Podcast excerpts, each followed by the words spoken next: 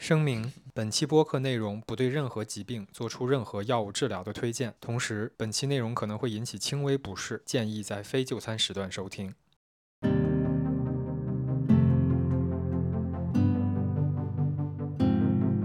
然后我还看到一个叫做全球肥胖联盟，应该就是全球对肥胖这个疾病的一个研究的联盟啊。他们发布了一个数据和预测，他们统计到现在的全球的超重加肥胖的人数占比是百分之三十。嗯，他们预计到二零三五年，超重加肥胖的占比会到达百分之五十。人家肥胖呢，可能还能快快乐乐的过几十年才会出现那些病，没错。但你为了减肥呢，可能当下就出现了这些病，对这得不偿失嘛。所以 FDA 在减肥药这件事情呢，是丢过无数次脸的，因为这个副作用他们没有筛查出来，就批准药上市了。普度制药呢，在这个药品上面标明的用法用量，每十二个小时服用一次。但是实际上，大部分人就会发现，基本在七到八个小时的时候，这个药的药效就没有了，嗯嗯疼痛会恢复，而且还会出现明显的戒断反应。哦，会让你非常想再继续服用这个药，他就会再去找医生。哎，普度制药早就已经跟这些医生们说好，你不要让他们提高服用的频率，哦而是要给他们，还是让他们十二个小时服用一次，但是每一次给他们开的剂量变大。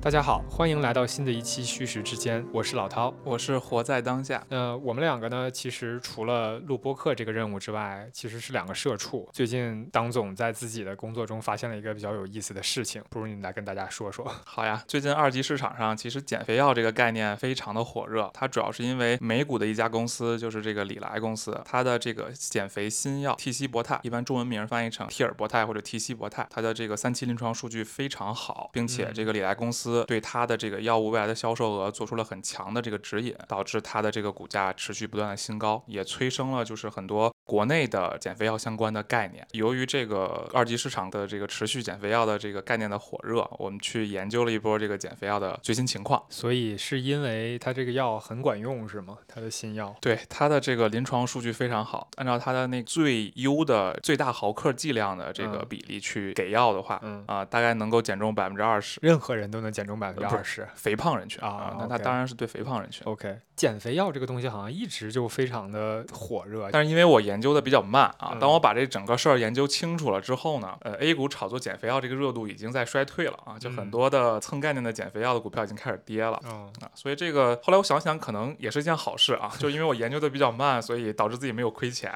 对啊，这个可能就是勤能捕捉的来历吧。你这个属于自己动作慢，别人快的动作没缓过你是吧？对，还没反应过来 啊。那么在研究这个整个减肥药的过程中呢，我们就不得不去研究肥胖和减肥这件事情对。在研究这个整个人类的这个肥胖的情况、肥胖的历史，还有大家去对抗肥胖、去减肥的这个过程中，我发现其实有很多有意思的这个事情和思路。今天准备跟大家分享一下相关的内容。嗯，所以其实看，如果是一个减肥药就可以让一家药企整个的股价都上调的话，那看来这个药应该有非常大的受众。对，你说对了啊！我先抛给你两个数据，让你感受一下啊 现在肥胖的这个问题有多么严重呢？我们先说一下什么是肥胖。其实，在医学上对肥胖有一个明确的定义，比较简单的就是用这个 BMI 指数，嗯体重除以身高的平方。嗯这个指数如果大于二十八就是肥胖，嗯如果大于二十四就是超重。嗯就是美国的疾控中心统计的，他们的肥胖指数在二十二个州，嗯这个肥胖指数啊，不是超重加肥胖，就单是肥胖指数，啊，就是这个百分比超过了百分之三十，在其中三个州嗯超过了百分之四十。非常夸张啊。，对，也就是说，在美国呢，呃，三个人里或者两个半人里就有一个是胖子。就一个大胖子，而且是到了肥胖这个比较严重程度的大胖子。从刻板印象的角度来说，好像也挺符合我们对呃美国人的印象。对对对，不仅是美国，像中国，我前段时间看了一个应该是解放军总医院的团队的相关研究，嗯中国人的肥胖比率也在提高，差不多肥胖的人群占比到了百分之十四，但是超重的到了百分之三十四，嗯所以这两个加起来其实也到了接近一半儿的水平，就是肥胖加超超重的人接近一半儿啊嗯，比美国好一点，因为我们主要的占比还是超重嘛，而不是肥胖。是的，然后我还看到一个叫做全球肥胖联盟，应该就是全球对肥胖这个疾病的一个研究的联盟啊。他们嗯发布了一个数据和预测，他们统计到现在的全球的超重加肥胖的人数占比是百分之三十。嗯，他们预计到二零三五年，超重加肥胖的占比会到达百分之五十。你想，全球其实还是有很多欠发达国家、欠发达地区的。是的，那这个就很可怕了。也就是说，除去我们经常能看到的非洲那些生活非常困难的人来第三世界国家的那些人对啊，那也就是说，剩下的发达国家的人基本上就是大概率就是一个胖子对，两个人里有一个胖子嘛。我的天呐，其实现在肥胖，很多人还理解成是一个个人审美的问题，但其实它已经远远超出这个范畴了。嗯，啊，它是一个全社会或者全世界嗯都要面临的问题。没错，那么这个问题是怎么形成的？那首先呢，肯定还是基因问题。说到基因问题呢，我一般有的时候去安慰别人的时候，我就会跟别人说：“哎，你已经尽力了，你已经很好了，这不是你的错，这是基因 决定的错，对吧？”啊，但是这个肥胖呢，确实是基因占了很大部分的影响。嗯因为我们其实可以想啊，人类在漫长的这个进化历程中，绝大部分时候都是这种缺衣少食的状态。嗯人类是在十九世纪，大家发明了化肥、发明了农药这些东西之后，嗯，农产品、粮食、肉类，嗯对我们来才变成一个极大充裕的状态。之前很多时候，嗯、都是吃不饱穿不暖的。所以十九世纪算到现在嘛，也就才一百多年的这个历程，跟这个整个人类进化的历程可能有三万年时间相比的话，嗯这是占比不足百分之一的时间。嗯，那么人类的基因当然是为了之前那百分之九十九的时间去设计的。错没错，这是自然选择的这个结果。，对自然选择的结果，所以一般我们都会对高热量的食物抱有嗯更迫切的需求，然后嗯渴望吃更多的食物。然后不光如此呢，就是人本身还是一台非常精密的机器，它嗯转化这个热量的效率非常高，但是消耗热量非常低，它是非常经济节约的这么一个热量转换机器。我之前查到这个数据呢，就是人类能够把食物中百分之九十的热量转化到自身啊，感觉以后吃甜品都没有办法张开嘴。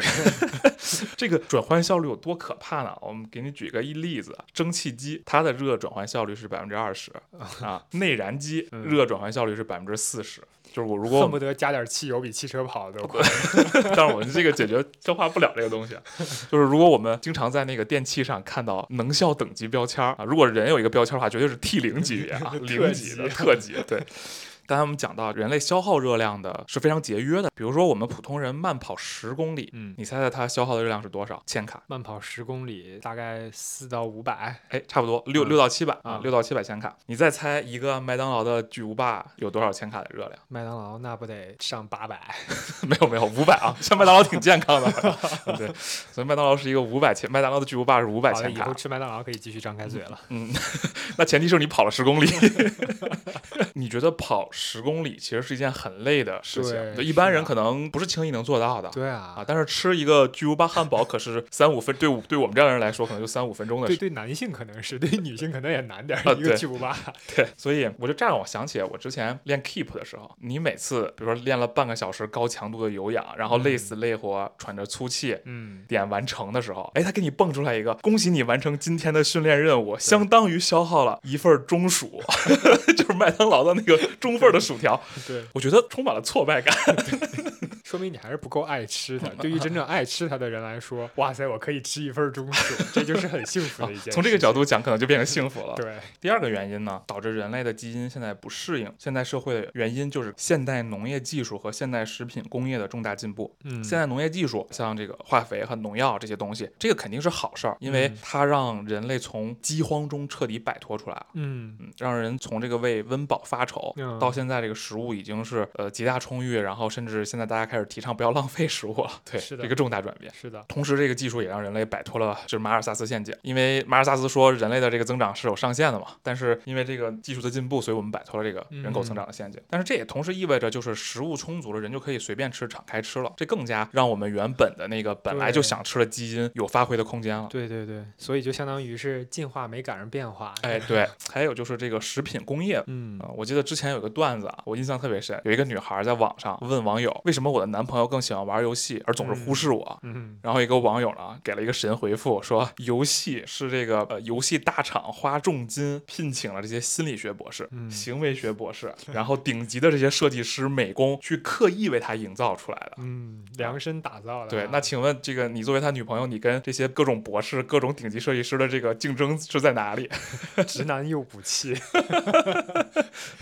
所以食品工业呢，同样也是这个道理。嗯很多食品工业其实就是针对人性的弱点，人类喜欢这种鲜艳丰富的这个颜色，嗯啊，喜欢淀粉类和脂肪类的食物烤熟的那个味道，嗯喜欢一些高热量食物的口感。嗯他们都是根据这些人性的弱点去设计这样的食物。如果我们意识上没有去主动对抗的话，而是听从自己所谓的内心的声音，对，那 你自然就是扑上去吃了，对吧？对嗯，但是这些食品工业做出来的东西呢，就刚才我们提到的这些，都有一些负面的影响，高糖、高脂肪。就是听说过一个说法，这个吃的跟它本来的样子差别越大，它就热量越高，对身体就越不好。哦被它精加工过对，才会你越是精加工，它就越容易产生肥胖的问题。所以呢，听了我们上面刚才介绍这些基因的问题呢，呃，一句话吧，就是它是一个错配问题嗯，啊。我们的基因和这个时代的需求已经完全错配了，因为我们时代发展太快，就像你刚才对对说的，对这个进化赶不上世界的变化。但是作为人类啊，我们成为这个全球最成功的一个物种，然后完成了过去一百多年经济高速可能只有你自己。觉得自己成功，老虎老虎可能不觉得你成功。对对对，哎，你说到这个，我插一嘴啊，我前几年的时候吧，嗯听到一个说法，说这个小麦和肉鸡嗯是最成功的植物和动物。为什么这么说呢？因为其实是人类去改良它，然后去大量的种植成为经济作物，然后包括这个肉鸡也是一样的。没错，但是如果你反过来想呢，它也驯化了人类，让人类喜欢它的口感，喜欢吃它，并不得不去在世界上大面积的种植它。因为本身如果只靠小麦自己，或者只靠鸡自己，嗯它是繁衍不了那么多，传播范围那么广。这是猫一样的方法是吗？对对对到底是你逗猫还是猫逗你？对，就是 你以为。你在吃它们，其实它们让让你帮它繁殖。但是至少吧，在我们人类看来，我们是最成功的物种，因为至少我们建立了文明啊。对，没错，啊，那我们不是靠基因做到这一切的，我们还是靠自己的脑子着不出来的。没错。对，那么基因既然让我们注定了肥胖呢，我们就必须得去找一些脑子上的这个开动脑筋，找一些方法，嗯对把这个问题解决了。那我们接下来就看看，在人类历史上，大家都开动了 什么小脑筋。就是人类跟动物的区别，就是创造和使用工具的能力，是吧？但是听完了之后，你觉得可可能也会让你瞠目结舌啊可？能还不如动物。对，可能还不如动物在这个方面。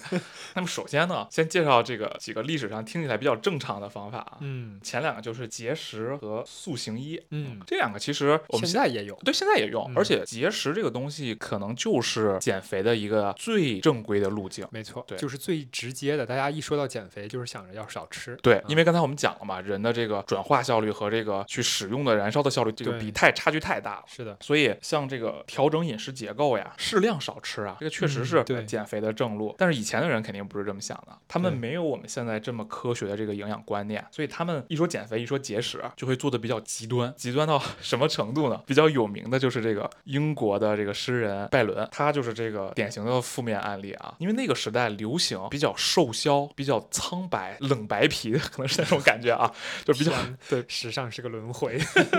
对就流行这种外观嗯啊。那么拜伦呢，为了加剧和维持吧这种外观，嗯他就吃的非常少。据说他平时就是水、酒、苹果醋，只吃这些东西。特别饿的情况下呢，会吃点饼干啊，就到了这个状态。固体食物都不吃的情况下，也不能少了酒，也 挺厉害不是。那不让人吃东西，还不让人喝点东西了。在他这种这个坚持不懈的努力下呢，他确实成功的维持了他的这个瘦削、嗯苍白的这么样的外观。嗯但同时也成功的患上了厌食症。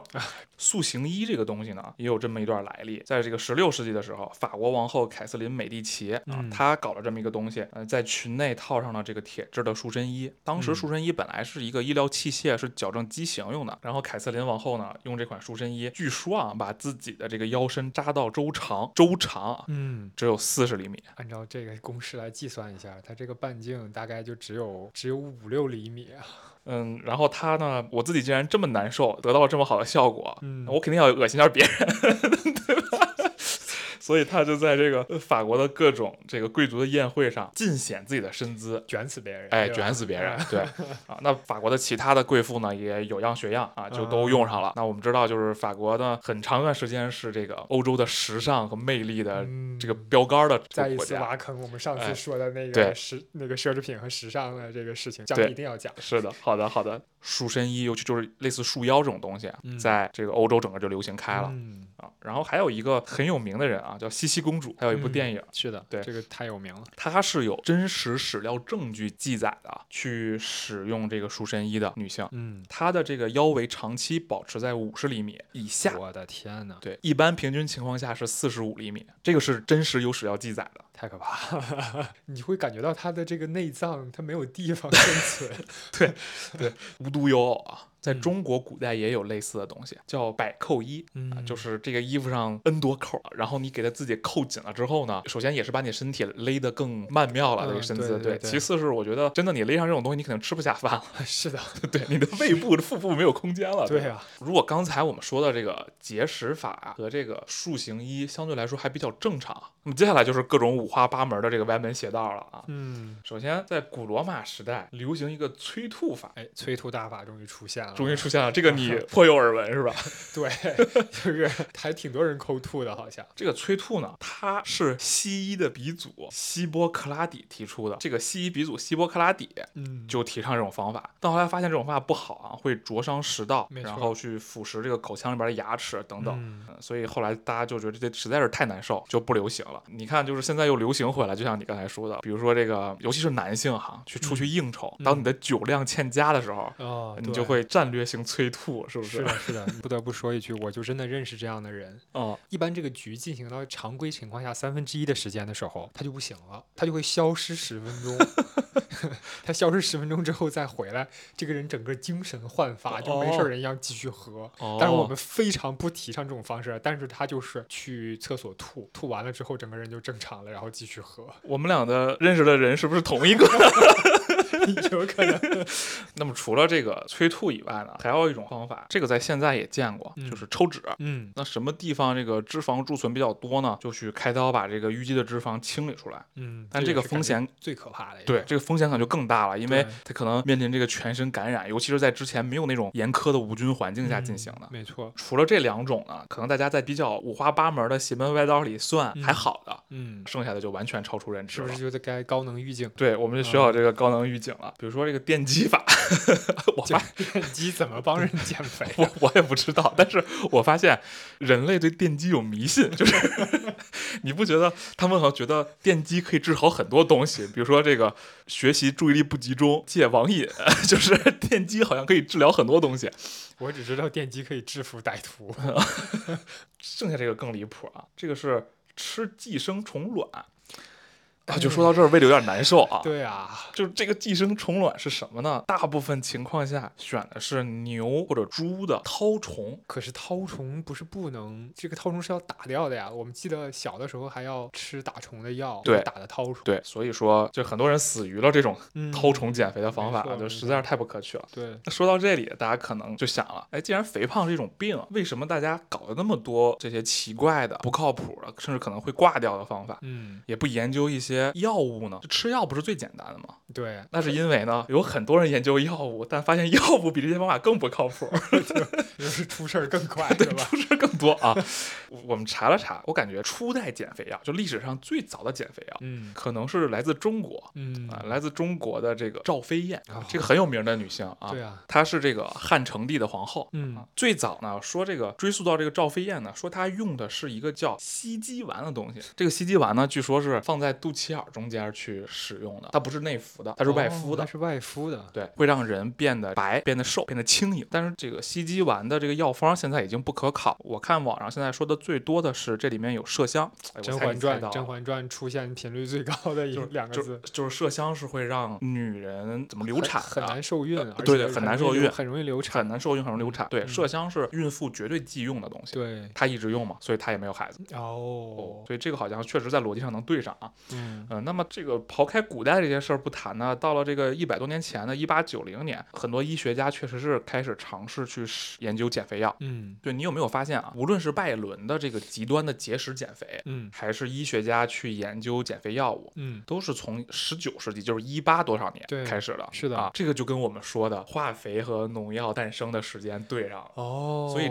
其实就是很多时候真的是这个经济基础决定上层规律、啊，嗯，对吧？没错，呃，那么一开始，这个医学家尝试用绵羊的甲状腺激素作为减肥药，副作用很严重，就是心律失常，啊很多人死，然后这个药物就不再去试验了。嗯啊，然后到了一九五零年，嗯，开始流行把当时使用的抗抑郁药安非他明和利尿剂一起作为减肥药，结果副作用也很严重，就是心梗和猝死。这个听着就不是很行啊。对这个，到了一九九六年，FDA 注意啊，这里 FDA 批准了右芬弗拉明作为减肥药，这个是 FDA 批准了的。这个 FDA 呀、咱们今天后面还会讲的，哎好好说道说到这个它是吧真的是，对，但不幸的是呢，这个也会导致很严重的心血管疾病。嗯嗯，所以 FDA 之后又宣布这个药退市了。一九九七年，就隔了一年，美国和加拿大同时批准了西部曲名作为减肥药。嗯，但是不久呢，也发现这个药的这个副作用很大，就是包括中风、心律失常，嗯然后高血压，所以也召回了所有销售的药物。啊，这都是非常严重的问题啊。对，人家肥胖呢，可能还能快快乐乐的过几十年才会没出现那些病。没错，但你为了减肥呢，可能当下就出现了这些病，对这得不偿失嘛。是的，所以 FDA 在减肥药这件事情呢，是丢过无数次脸的。嗯因为这个副作用他们没有筛查出来，就批准药上市了。所以现在呢，FDA 之后就对这个减肥药的门槛儿提到了非常严苛的程度。嗯说回到 开始说的这个问题，就是嗯在我们说的这个减肥新药，像 GLP-1 嗯减肥药之前。嗯啊，市面上有两种相对来说比较靠谱的减肥药，一种是这个 Quisimia 应该是这么读，嗯它呢是模仿人的这个交感神经兴奋，吃了之后让你提高代谢，嗯那你代谢加强了，你就是燃烧的快了嘛。嗯，就变瘦了。据说啊，它的这个临床效果是百分之五十四的肥胖病人吃了之后体重减少了百分之十，但是它的副作用呢，虽然不像那之前那几个不靠谱的那么严重，嗯但也是有的，包括这个消化不良、便秘、失眠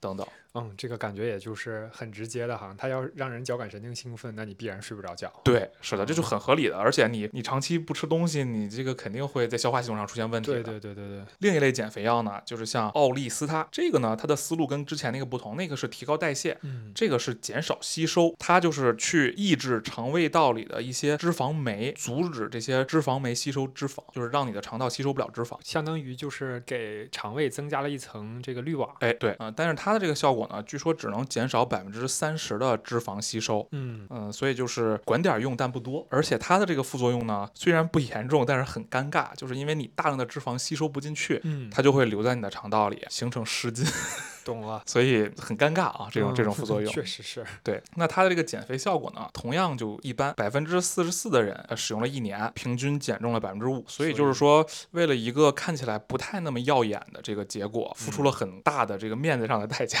对，属于你跑步跑个三天，可能也有差不多的效果哈。呃，三天可能够呛了，三周吧。我们就看到之前这些减肥药啊，绝大部分它的这个嗯副作用是比这个正作用，它的减肥嗯还要还要严重的。是的，直到人类发现了 GLP 一。说到 GLP-1 呢，我们就得提一段历史了。呃，人有一个很奇怪的现象，就科学家们早就发现了。嗯当你进食，比如你吃了很多东西，吃了一些主食的时候，你的胰岛素会升高的很快。嗯他们已经做好准备。其实这个时候你还还没有消化，哦但是胰岛素已经进入血液，开始准备去降糖了。相当于它识别到了你在做吃这件事儿。对，但是呢，如果你是输液，嗯你输液输进去葡萄糖，胰岛素是没有那么快升高的。哦人类呢就一直觉得这件事情很神奇嘛。后来大家研究这件事情，发现了狗的小肠啊，这个科学家是从狗的小肠里找到了一种肠泌素，肠道分泌的一种激素，叫 GLP-1。啊哦，，然后还有另一种激素呢，也是肠泌素，就是现在只发现了这两种肠泌素，叫 GIP 啊、嗯这两种激素，我们主要讲 GLP-1 啊，啊，因为这两种其实差不太多，都是去对你的这个下丘脑嗯去进行作用，让你去分泌胰岛素降糖，开始慢慢的有这个食欲降低的效果。嗯 GLP-1 这个激素就能起到刚才我们说到的这两个作用。科学家们自然就会想，它能降糖吗？而且是人类自然生产的一个嗯物质，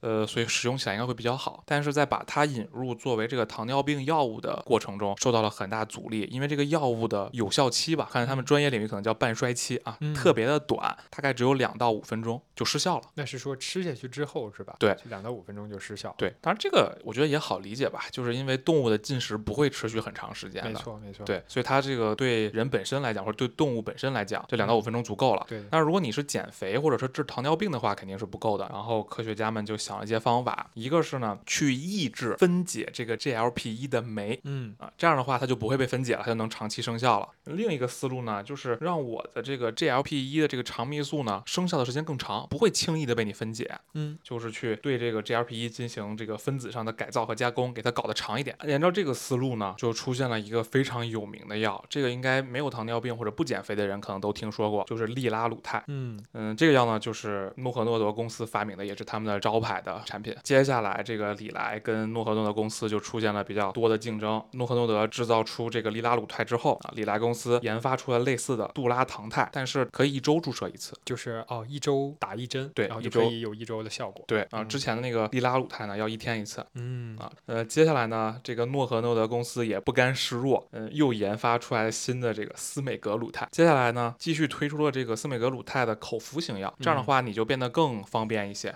嗯，直到现在，李来公司呃在之前推出了，其实它其实是在之前就推出了这个替尔博肽这个东西，但是适用症是糖尿病嘛，都是这样的，先对糖尿嗯病适用，然后再提供补充申请，去再做这个临床。所以看来这个研究路径确实是有道理的，不止一家公司在同样的路径上获得了同样的效果。对，所以这个 GLP 一是一个明星靶点。嗯啊，现在看来，这个李来研发出的这个替尔博肽呢，在减肥效果上，我们开头也说了，这个效果非常好，现在是现在是所有的减肥药里效果最好的药。就讲到这儿呢，我们觉得刚才已经把整个人类对这个肥胖的抗争史梳理了一遍，嗯，没错。从一开始很多物理的不靠谱的方法，然后现在到了看起来。哎，最有效果的就是新药的这个 GLP 一对 GLP 一的这个激类似激素的这种疗法吧。其实其实相当于它是一个靶向药，对吧？对它是个靶向药靶向这个 GLP 一去产生作用。对，那么我们其实希望这些药肯定是做得越来越好的，因为确实有大量的糖尿病人，有大量的肥胖病人等待去治愈。嗯，所以这些药它的效果越好，副作用越小，对这些患者来说就是更好的福音。对于人类整体来说贡献也更大。对，但是我们不得不去提一句呢，负面的担忧，嗯，就是减肥药这个东西，自它诞生起，感觉就带着一股被滥用的气质。对，就是虽然目前为止我们还没有看到过有任何相关的这种报道啊，就是像其他的那些所我们今天应该也会谈到的阿片类的药物的这种滥用一样，但是其实感觉减肥药好像一直处于被滥用的边缘。对，因为肥胖这个事儿，如果我们去就医的话，它嗯是有明确标准的。没错，但是如果对一个人的审美来说，嗯它其实就没有一个固定标准了。没错，没错。呃，其实你可能 BMI 并不高，但你嗯就是觉得我胖，我就是要嗯瘦。是的，对，那你可能就会通过一些渠道想方设法的拿到类似像可能这个替尔博肽作为减肥药还没获批，那嗯拿到类似司美格鲁肽这样的药。嗯，其实我身边就认识这样的一些小姑娘，没错，啊、她们我也是听说最近身边有人在对吧对，在用这司美格鲁肽。这样的情况下，我们觉得肯定是不提倡的，这个就是属于药物被滥用了。对，其实这里涉及到药物滥用，真正它的定义是什么哈？嗯我其实也去，咱俩交流了之后，我去大概查了一下药物滥用在不同的层面上它的定义是什么。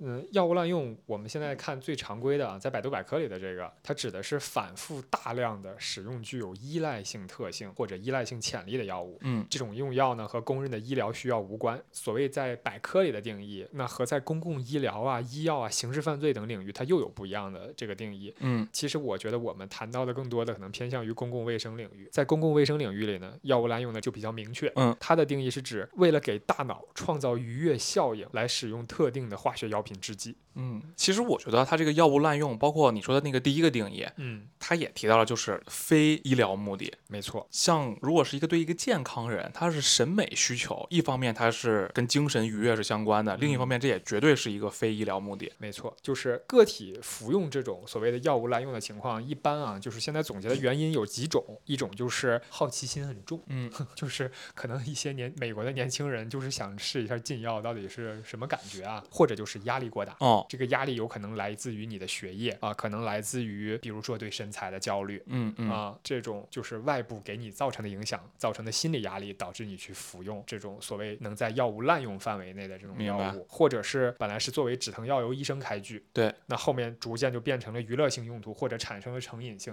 嗯嗯这种。那还有就是单纯作为娱乐化目的，这个就不多说了，就是呃，比如我们后边可能会简单提到那个致幻剂。呃，没错，嗯没错，或者就是还有一些，比如说创作者做内容创作的人，他需要一他可能一些灵感，对他误认为滥用药品可以给他灵感。对，这通常是这几种原因。那其实从这几种原因里面就能看到，有很重要的一点，也是排在第一的这一点，就是心理压力可嗯以非常容易的造成人产生药物滥用的行为。嗯那其实我们刚才说到这个减肥药的这个滥用的问题，其实我觉得更多的是来源于心理压力。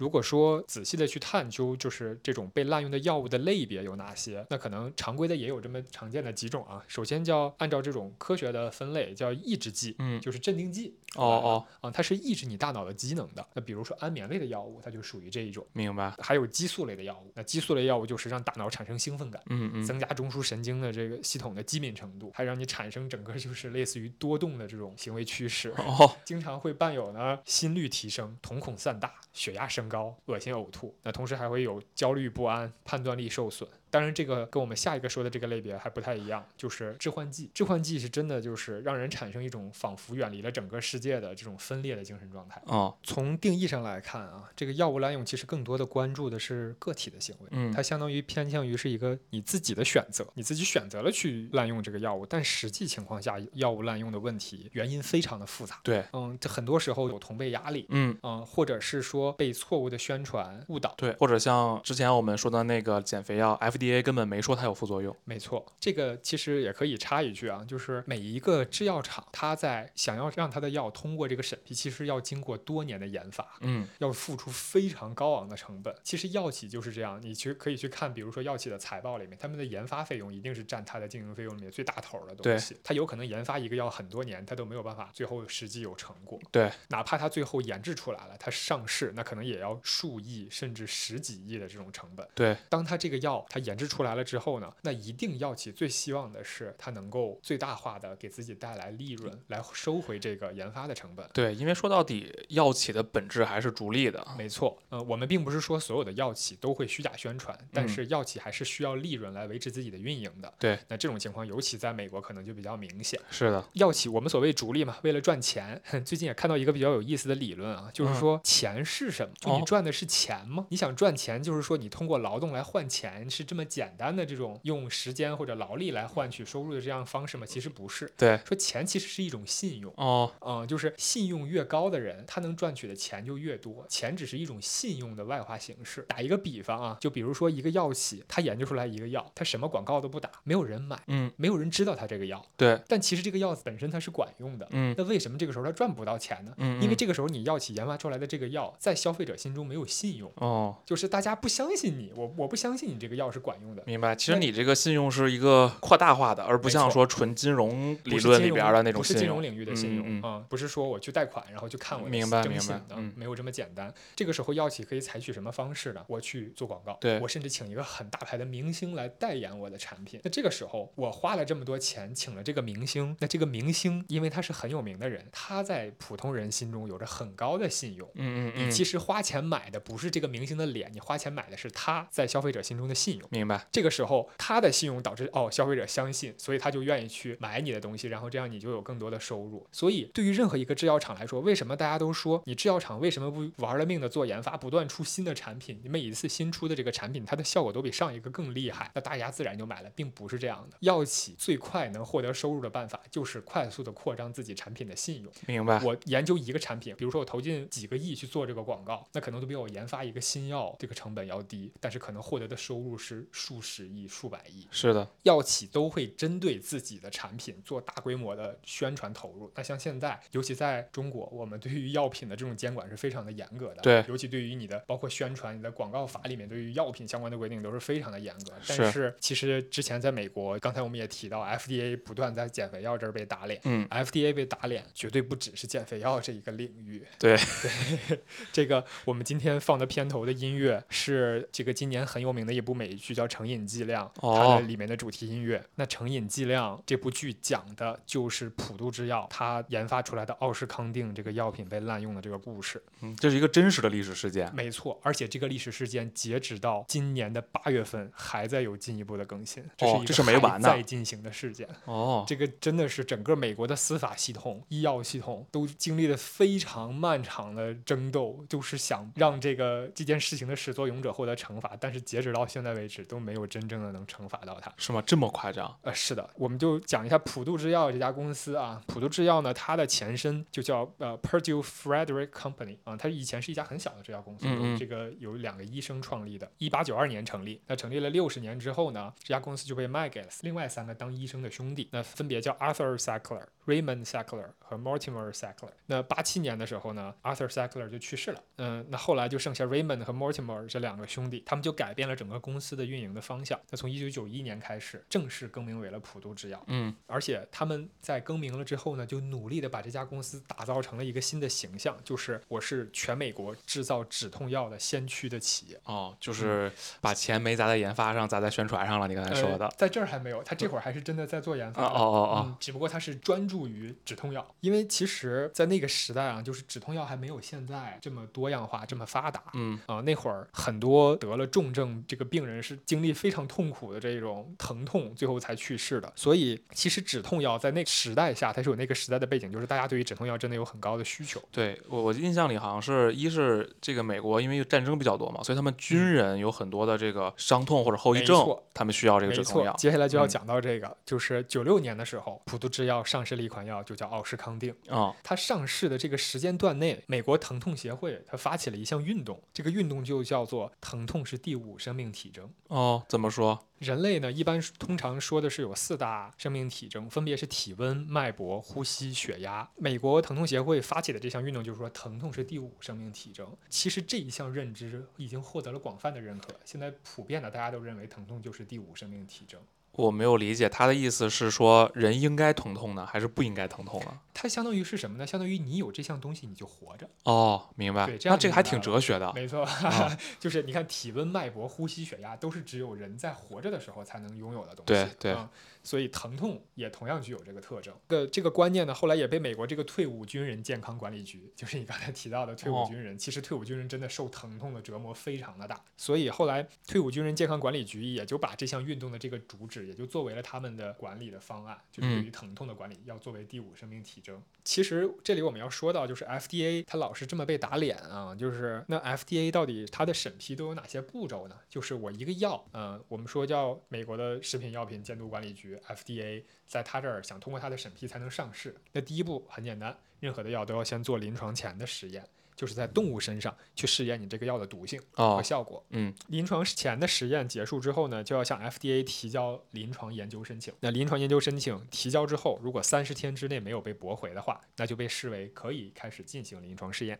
那临床试验就分为一期、二期、三期。嗯嗯，嗯，那随着每一期往后，那这个数据就越来越深入，那它涉及到的这种来参加这个临床试验的患者的数量也就越来越高。到第三期的时候，任何的药企想要通过这个检验，必须要在医师的监控下，对药物的副作用、有效性、毒性等等有非常明确的鉴定。嗯，那在前面的一期、二期、三期临床试验都结束之后，就可以向 FDA 提交新药的申请。那这个新药的申请，原则上来说呢，就是六个月之内 FDA 必须要批准。但是据说这个申请的材料啊就是巨复杂，长的可以有十万多页。呃，对，因为它毕竟事关人命嘛。没错，你想想，你一个十万多页的材料，你怎么可能不出错呢？对就是它里边会有一些格式不规范或者内容不符合要求，就要不断的重新再去提交。所以基本上从一个要真正第一次提交 FDA 审批到 FDA 最终审批完，要花十二个月的时间。那也算其实效率挺高了。啊、对，其实已经很厉害了哈。嗯如果是十万页的材料的话，对对，可能看完就得半年，我觉得。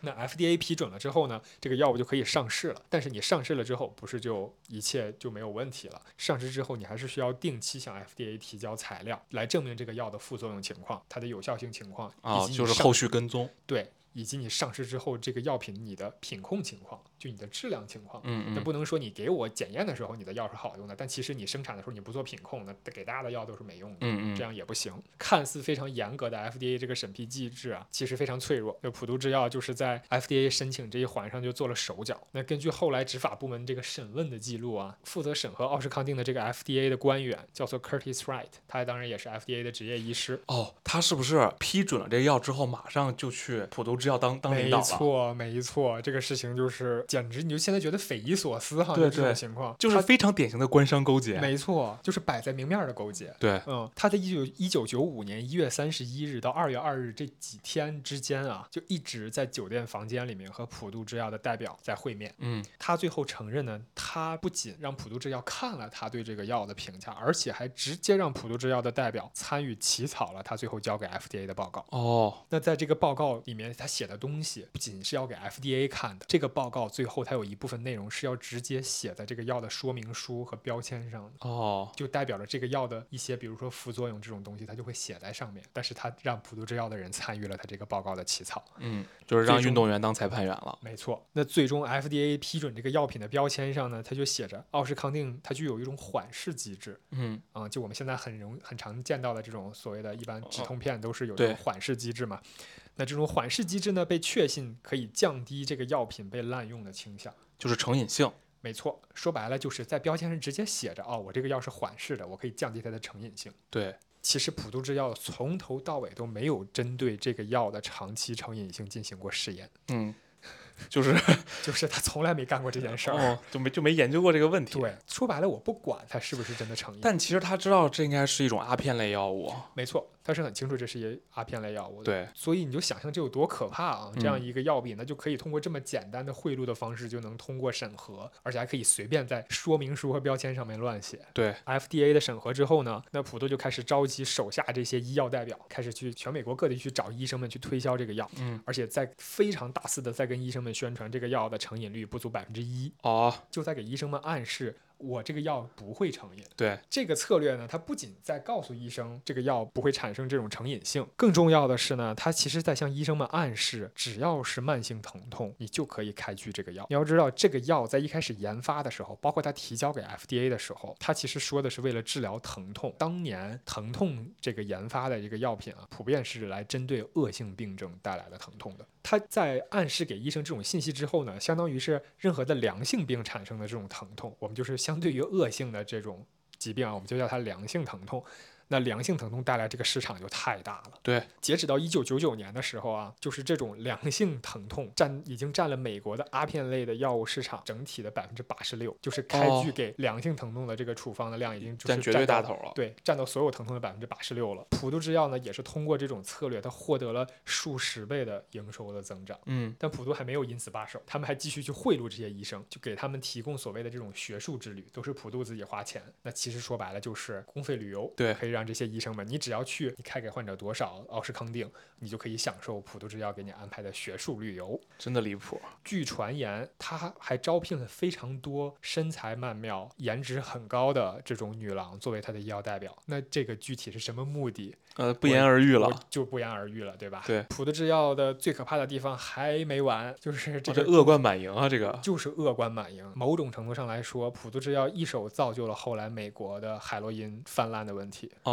嗯，普渡制药呢，在这个药品上面标明的用法用量，嗯，是每个每十二个小时服用一次。但是实际上，大部分人就会发现，基本在七到八个小时的时候，这个药的药效就没有了。嗯嗯嗯。疼痛会恢复，而且还会出现明显的戒断反应，哦，会让你非常想再继续服用这个药。他就会再去找医生，哎，普渡制药早就已经跟这些医生们说好，你不要让他们提高服用的频率，哦而是要给他们，还是让他们十二个小时服用一次，但是每一次给他们开的剂量变大，这不典型的毒品。对，利用毒品让你上瘾的这种趋势，因为你剂量变大了之后，你下次就会想要更多，嗯嗯。就是增加人的成瘾性。这样你一直这样继续的话，这个药物会迅速的就被滥用到就泛滥的程度嘛。对，因为它相当于是个合法公开的毒品。没错，到二零零零年的时候呢，就开始有一些研究机构注意到奥施康定滥用的问题了。这个问题其实就在这些各个研究机构里面就变得越来越清晰。嗯到二零零六年十月份的时候，就美国有一个司法部的欺诈组的副组长就 Kirk Ogrosky. 哦他在一份内部文件，这份内部文件后来机缘巧合被曝光了。哦，这份内部文件中提到了呢，司法部已经发现了一些证据，就是能够证明普渡制药是有犯了一些罪的。那这已经七年过去了，没错，就是你想一下有多么可怕，在这七年里面有多少人用了一种药，用了这种药。在这份文件里面提到的他的犯罪呢，包括电信诈骗、洗钱等等，都是为了获取更多奥士康定的销售。嗯在这份文件中，同时也提到了普渡制药已经和司法部达成了一项和解协议，这个是比较常见的。所谓的这种有钱人，他们在被抓到证据之后就不想被起诉，然后你就可以掏很高的这个罚金，对，嗯，来换取自己不被起诉。他们最后达成的这个和解的金额是六点五四亿美金，实际上公布的在二零零七年的时候，就下一年最终和解的时候只有六亿美金，哦还他给他打了一折。嗯普渡制药呢，在之后就在全美多个州就开始不断的面临这种官司，奥士康定的这个销售就跟着逐渐往下走。哦二零一九年八月的时候，普渡制药就和司法部就开始协商一个更大的和解协议，因为这个时候就大家发现这个公司的问题太大了，啊越来越明显你这种，恶贯满盈的行为已经瞒不过去了。对我现在必须得处罚你，那普渡肯定还是要是吧，花钱摆平嘛。对，这个时候呢，他在跟司法部协商的这个和解协议的金额就是一百亿到一百二十亿美元。嗯扩大了二十倍，从对从六亿到一百到一百二十亿，你就可想而知这些年发现了他多少问题。对，这其中呢，就是有很多的条款啊，就是这一百亿到一百二十亿怎么支付？司法部提出这一个钱，它不是说我凭空捏造出来的。这一百亿里面，你有多少钱是干这个的，有多少钱是干那个的，都是包括你要推广阿片类药物成瘾的这种危害，你要成立这种学会基金，然后包括你要给那些受奥施康定影响很大的个人和家庭以赔偿。嗯嗯啊，加起来这些金额差不多就是一百亿到一百二十亿。但是最重要的一个点就是在这个和解协议里面，所有的这个处罚都是针对普渡制药这家公司的。作为普渡制药的实控人，也是奥施康定滥用整个事件的始作俑者的 Sackler 家族，没有受到任何的指控，哦，是不是觉得非常不可思议？但是人家这个就是责任有限公司，对吧？没错，就是后来就是责任有限这一点，真的是让整个美国司法体系的威信都受到了很大的影响。哦二零二零年十月的时候，最后普渡制药达成了和解的协议，是八十三点四亿美金，就又打折了很神奇。对，就每一次哦，他说他要接受一个和解协议，一开始报出来一个金额，最后都能给他打一折，都能打一八折。嗯嗯，肯定又用了一些歪门邪道的肯手段，定是又有一些手段。二零二一年的时候呢，就是 Sackler 家族就开始向法庭申请保护。他这个保护是什么呢？因为他在签订了这个八十三点四亿美金和解协议的时候，他就宣告了公司破产，相当于他要用公司的资产来支付这些钱嘛。嗯嗯嗯，但是二一年的时候，Sackler 家族向法庭申请的就是我的公司可以破产，但是个人不会破产，就这就是我们所没有谓的连带责任，对，这就是我们所谓的责任有限公司。嗯，公司是亏死了，但是我对这个公司只承担有限的偿还的这个义务。这个所以就很多大股东掏空上市公司的这个没错方法嘛，没错，二零二一年九月的时候，那普渡制药承诺可以支付四十五亿美金的款项来成立一个新的公益公司，嗯然后以此来宣传阿片类药物的负面影响，并且向受奥施康定影响的患者及其家属支付赔偿。嗯，这项赔偿呢，法庭已经明确可以让他们免于民事诉讼。哦其实也是一直塞克勒家族在花重金请很厉害的律师在帮他们去辩护的时候，就是在两点上他们最关注，一个就是公司破产，个人不用申请破产，嗯还有一点就是，呃，所有的指控诉讼都是针对普渡制药公司的，不会针对塞克勒家族的任何一个人。嗯然而这项诉讼最后的这个判决，这四十五亿美金呢，就是可以让他们免于民事诉讼。但是同年的十二月，纽约州的另外一位法官就否决了这个判决。哦啊，因为他认为就是你破产相关的罚金是不能让你免于民事诉讼的。到了二零二二年三月，已经到去年了啊。哦就美国的另外一位法官同意了普渡制药在美国的八个州达成的这种破产清算方案。所谓的破产清算，其实就包含了一部分他要支付的各种赔偿。嗯，一共是五十五亿到六十亿美金的这个范围，给所有这个索赔的这个起诉的人，但是不保证塞克勒家族的人可以不受到民事和可能的刑事诉讼。嗯，留一活口，对，没有明确的说哦，你支付了六十个亿你就没事儿了。塞克勒家族肯定上诉啊。到了五月的时候，美国第二巡回上诉法院就赞同了六十亿美金的清算方案，嗯而且在这项判决中明确了塞克勒家族不会受到阿片类药物滥用相关的诉讼中。六十亿把这事儿买断了，没错，当时啊，据说美国司法体系的人都很绝望。哦已经臭名昭著到全球都知道这个公司的干的这件事儿，你就是没有办法惩罚到这些人。当时甚至有两个议员站出来，要成立一个 Sackler 法案，哦要在国会通过这项法案，然后来阻止这种通过高额的和解金，然后把所有的责任推给公司，然后自己可以从中逃离的这种行为。就是这件事儿其实已经充分给他们指出了他们的这个司法程序里漏洞，对吧？司法程序里有漏洞，对，就是你的破产程序里面有非常大的漏洞。对，如果大家有兴趣去看《成瘾剂量》那个剧的话，可以看到中间的很多细节，有一些非常厉害的检察官，真的有的人是赌上了自己的政治生涯，也要扳倒普渡制药，就是为了这个正义感，就是为了这个正义感。嗯，就是在二零二三年八月十日，今年的八月十日，就刚过去没俩月，没错，美国最高法院暂停了普渡制药的破产清算。哦，并且表示会听取司法部关于普渡制药清算方案使塞克尔家族免于诉讼的这个判决的合法性的意见，就重新审了，相当于是的，而且这个是美国的最高法院。哦，给出的意见。那就是中稿终判了，对，相当于大法官说，我要重新再看这个案子之前判决的合法性。但是你这么想来的话，他已经从他的这个药物被滥用开始，已经过去二十多年了。没错，他这一直判不下来，这些受害者有没有得到补偿呢？这些就是很痛苦的地方，就是中间呢，他因为是达成了第一次的和解协议的，嗯嗯，这个八十三点四亿的这个和解协议，这个他是不断在支付的。嗯，但是后面的就是纯粹赔偿的那部分的45，就是我们说那个六十亿、四十五亿的这四十五些，到六十亿的这个这部分，它是一直还没有支付的，因为这个哦判决还没有生效。对对，嗯，所以其实依然有非常多的患者还在受这个痛苦，也没有得到任何的赔偿。对，整体普渡制药据不完整估算，嗯，他们的净利润去卖这个奥施康定至少有三百亿美金。大家算一下，他刚才所有的赔偿的钱加起来也就一百六十亿，对，甚至不到一百五十亿，八十三点四亿加上六十亿、啊，对对对，就还净赚了一百多亿。传说呢，这个塞克尔家族的人早在开始接受司法部的诉讼的时候，就开始不断的在从公司的账户里往海外转移资金。嗯嗯，据说已经转移出了数十个亿，哪怕是按照现在的这个判决啊，这么去判，就是这个家族里的人依然是亿万富翁，对什么都可以活得很好，对，非常的让人无奈。其实普渡制药当年上市这个药的时候，还是受到了非常多的追捧的。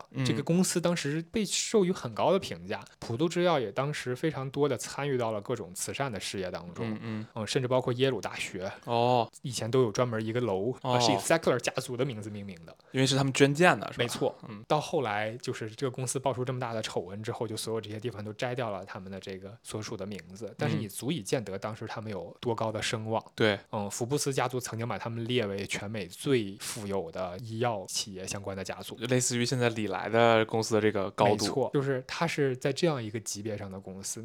如果大家刚才听了普渡制药的故事，觉得药物滥用是一个触目惊心的情况的话，嗯，嗯，那我们接下来可能要说一个让大家意想不到的药物滥用的领域，可能大部分人平常不会意识到，在这个领域会有大量的药物滥用产生，嗯那就是抗生素的药物滥用。可能大家会嗯说啊，抗生素这个很多这个国内的媒体提过很多次了。嗯啊，人不要这个滥用抗生素。你有感冒发烧的，可以通过你的自身的免疫力去嗯痊愈，啊，没错不需要去输这个抗生素液。但我嗯们要说的抗生素滥用，嗯不是对人的，嗯而是对动物、对养殖业的。我们之前看了一本叫做《这个餐桌上的危机》这本书，嗯，它是一个美国的女记者写的，她就是跟踪了这件事情，然后很久把这个写成了一本书。哦啊，，就说的是在美国养鸡行业里，主要是针对的是养鸡行业。肉鸡又呃出，现了。对，肉鸡又出现了。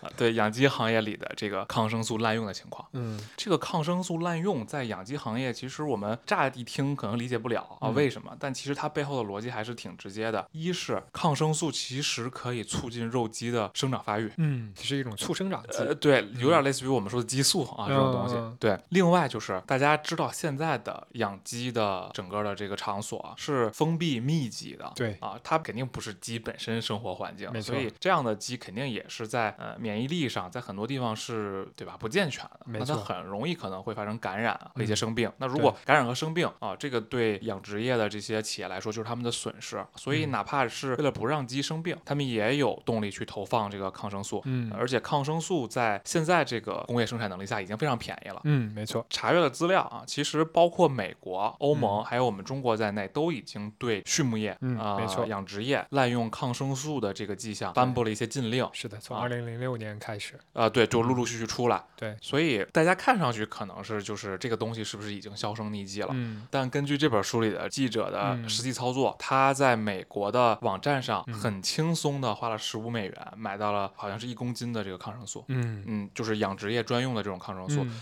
所以其实如果说 FDA 还有精力对人的药品进行比较强的监管的情况下，嗯，可能对对动物用的这个药已经没有足够的精力，或者去像人一样去严苛的对待嗯它的这个药的这个使用过程和使用规范了。没错。所以想想也是非常的可怕。如果说抗生素在我们看不见的很多地方还在继续被滥用的话，其实就是像之前科学家们的一个预言，就是人类再继续滥用抗生素下去，很有可能会产生一种耐药性超强的超级细菌。对我之前看了一个资料啊、这个资料大概的数据我记得是，他说从美国的这牛的身上啊、嗯提取了十三种这种沙门氏菌，嗯检验之后发现其中十二种都已经对抗生素产生了不同程度的耐药性。嗯，所以其实已经逐渐的显现出来一些端倪啊。对，因为在这个畜牧业和养殖业里，滥用抗生素这件事情，至少在欧美发达国家是已持续了几十年的。他们之前在战后啊，还标榜就是说把这个抗生素用到养殖业是一种创新嗯啊，所以那个时候是被允许的。它造成了一个广泛的滥用，并且持续了很长时间。嗯可能在我们不知道的情况下，在我们不知道的地方和动物身上，已经会有一些抗药性很强的细菌出现了。嗯，那么，如果这种细菌，我们假设啊，传染到人身上，因为其实这件事情已经出现过类似的，比如动物身上的病毒，我们身没人身上的很多病毒其实是动物传给我们的。没错。啊，那么如果他们身上产生了这种耐药性很强的细菌，然后又传染到人身上的话，那可能就是普通的、常见的这种抗生素都治疗不好的一种细菌了。没错，啊，那么这种情况下，人类可能不得不就会被逼着去研发新的抗生素，但嗯，这种抗生素的研发肯定是一个比较缓慢的过程。没错。所以相比之下，超级细菌这样的话题可能更像是药品应该关注的话题哈。如果说真的有超级细菌诞生的那一天，不知道大家还会对减肥药或者是胖瘦美丑这件事儿还会那么的在意吗？哦，对，其实